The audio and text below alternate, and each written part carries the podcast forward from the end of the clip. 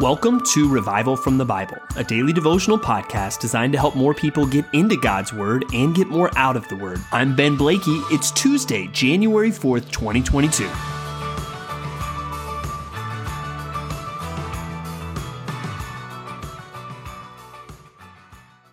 I don't know exactly what you do for a living, but I want you to think through your profession and think through something in that world that would be truly a once-in-a-lifetime opportunity and honor and privilege to do in your profession.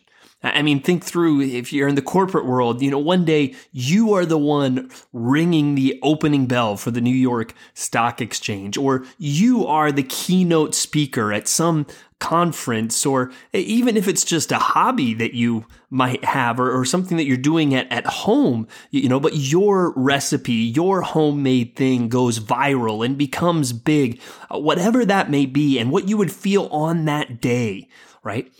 That's going to get us into the mode of thinking through what we read about today in the life of this man named Zechariah. We're going to start with our New Testament reading today, and we're going to look at Luke chapter 1, verses 5 through 25. Now, we've started the Gospels, and we've looked at John's kind of prologue, more his theological reflection on the Advent. We've looked at the genealogies of Jesus, but now today we're going to get more kind of into the traditional elements of the Christmas story. And a part of that, before we get to Mary, is this announcement of the birth of John the Baptist. And that's going to put this man, Zechariah, very much front and center in our reading today. And I hope we'll see some things about the bigger picture of John the Baptist, but today I want us to reflect on the example of Zechariah.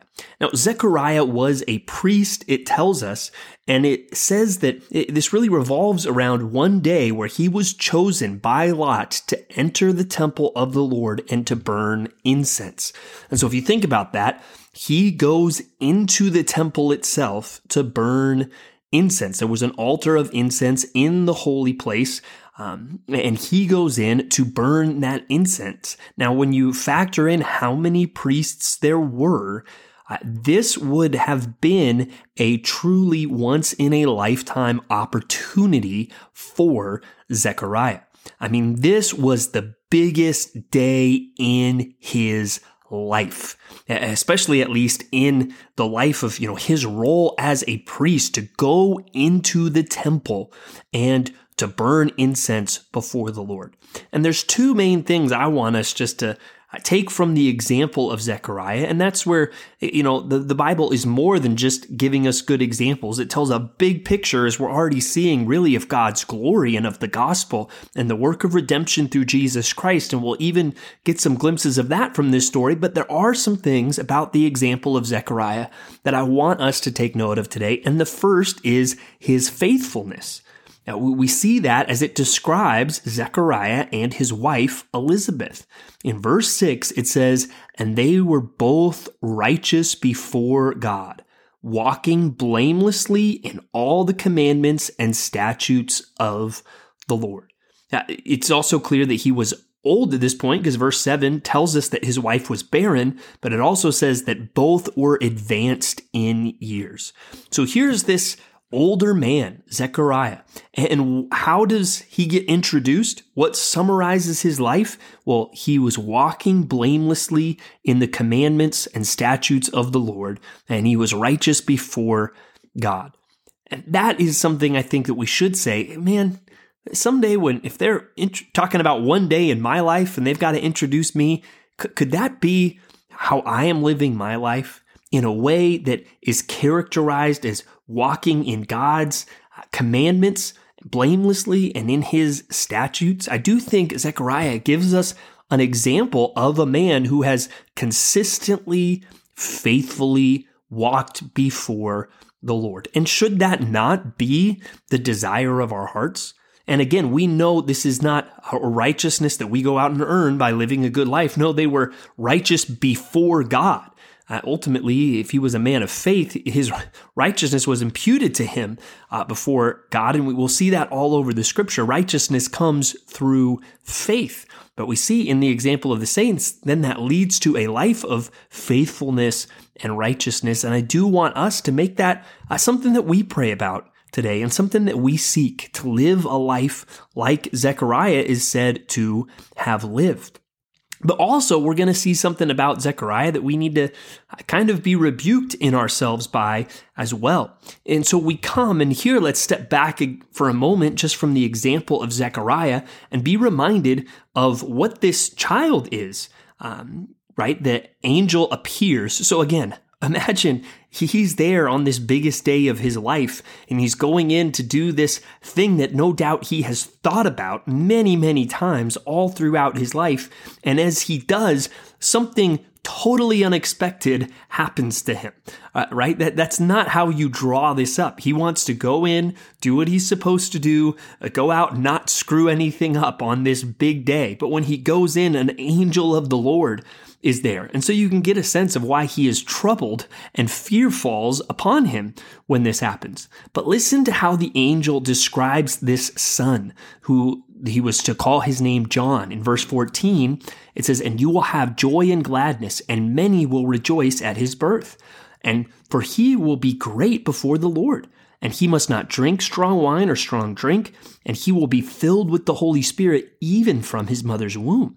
And he will turn many of the children of Israel to the Lord their God. And he will go before him in the spirit and power of Elijah to turn the hearts of the fathers to the children and the disobedient to the wisdom of the just, to make ready for the Lord a people prepared."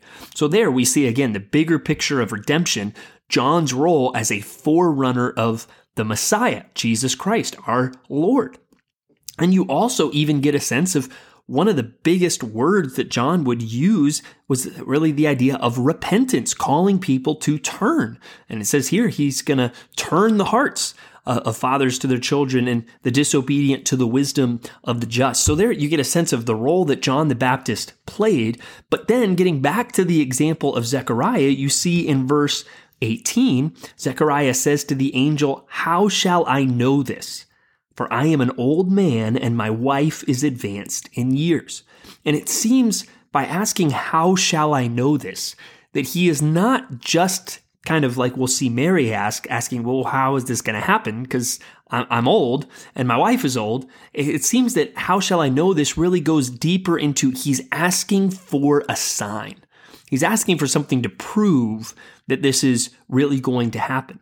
And so the sign that he is then given is actually, I think, somewhat of a rebuke for a lack of faith in this moment, where the sign that he is going to be given is that he is going to become mute and unable to speak until John the Baptist is born, which we will read about later. So there, I want us to think about those couple aspects of Zechariah. On the one hand, he is clearly described in a way that, frankly, all of us should aspire to. If we really love God, if we've really put our faith in Jesus Christ, our desire should be to walk blamelessly in the commandments and statutes of the Lord. And in that, Zechariah is an example.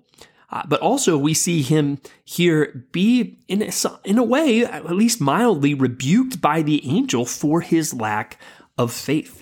And I think that just because we are faithfully following God, there will be some moments in our lives where we might have trouble believing in one of his promises, or believe in God's power to do something. And so may we learn from the example of Zechariah and seek to be the kind of faithful people, like he was a faithful man of God, and also people that truly trust in the Lord, and even learning from that rebuke that he received from the angel.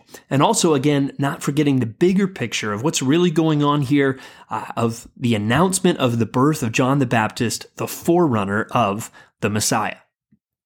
As we move back to the Old Testament now and look at Genesis chapters 8 through 10, I want us to note a couple things here from this ending of the flood story. And as we see the flood subside, one thing we're going to see are really the promises of God. And one precious and famous one is really comes at the end of chapter 8, where God says, while the earth remains, seed time and harvest, cold and heat, summer and winter, day and night shall not cease.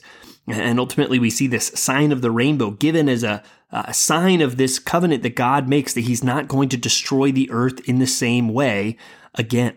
But just look at that. Think of where you are, where I am here in Idaho. We are definitely in the middle of winter, the coldest stretch we've had here this winter.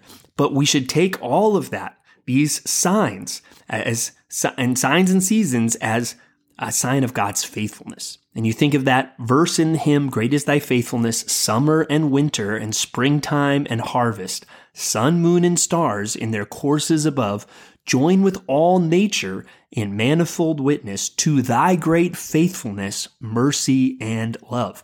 Let the signs of the seasons, wherever you are today, speak to the faithfulness and promise-keeping nature of God. And one other thing that might just be a helpful thing to draw from this text is really what he says, God says to Noah with regard to the punishment for murder. As God says in verse 6, whoever sheds the blood of man, by man shall his blood be shed, for God made man in his own image. And I think that's relevant to modern discussions that people have about the idea of capital punishment, the idea of even somebody receiving the death penalty for the crime of murder. And some Christians will say, well, no, that the death penalty does not match up to the character of God. And that's where I would say, if you really think that, how do we square that with what God says here in Genesis 9? He clearly speaks that he thinks of the justice of the death penalty for somebody that murdered somebody else. And of course, we are right to make sure that that penalty would always be applied justly and rightly. But to say, oh no, God would never be okay with that at all, that doesn't seem to square with Scripture.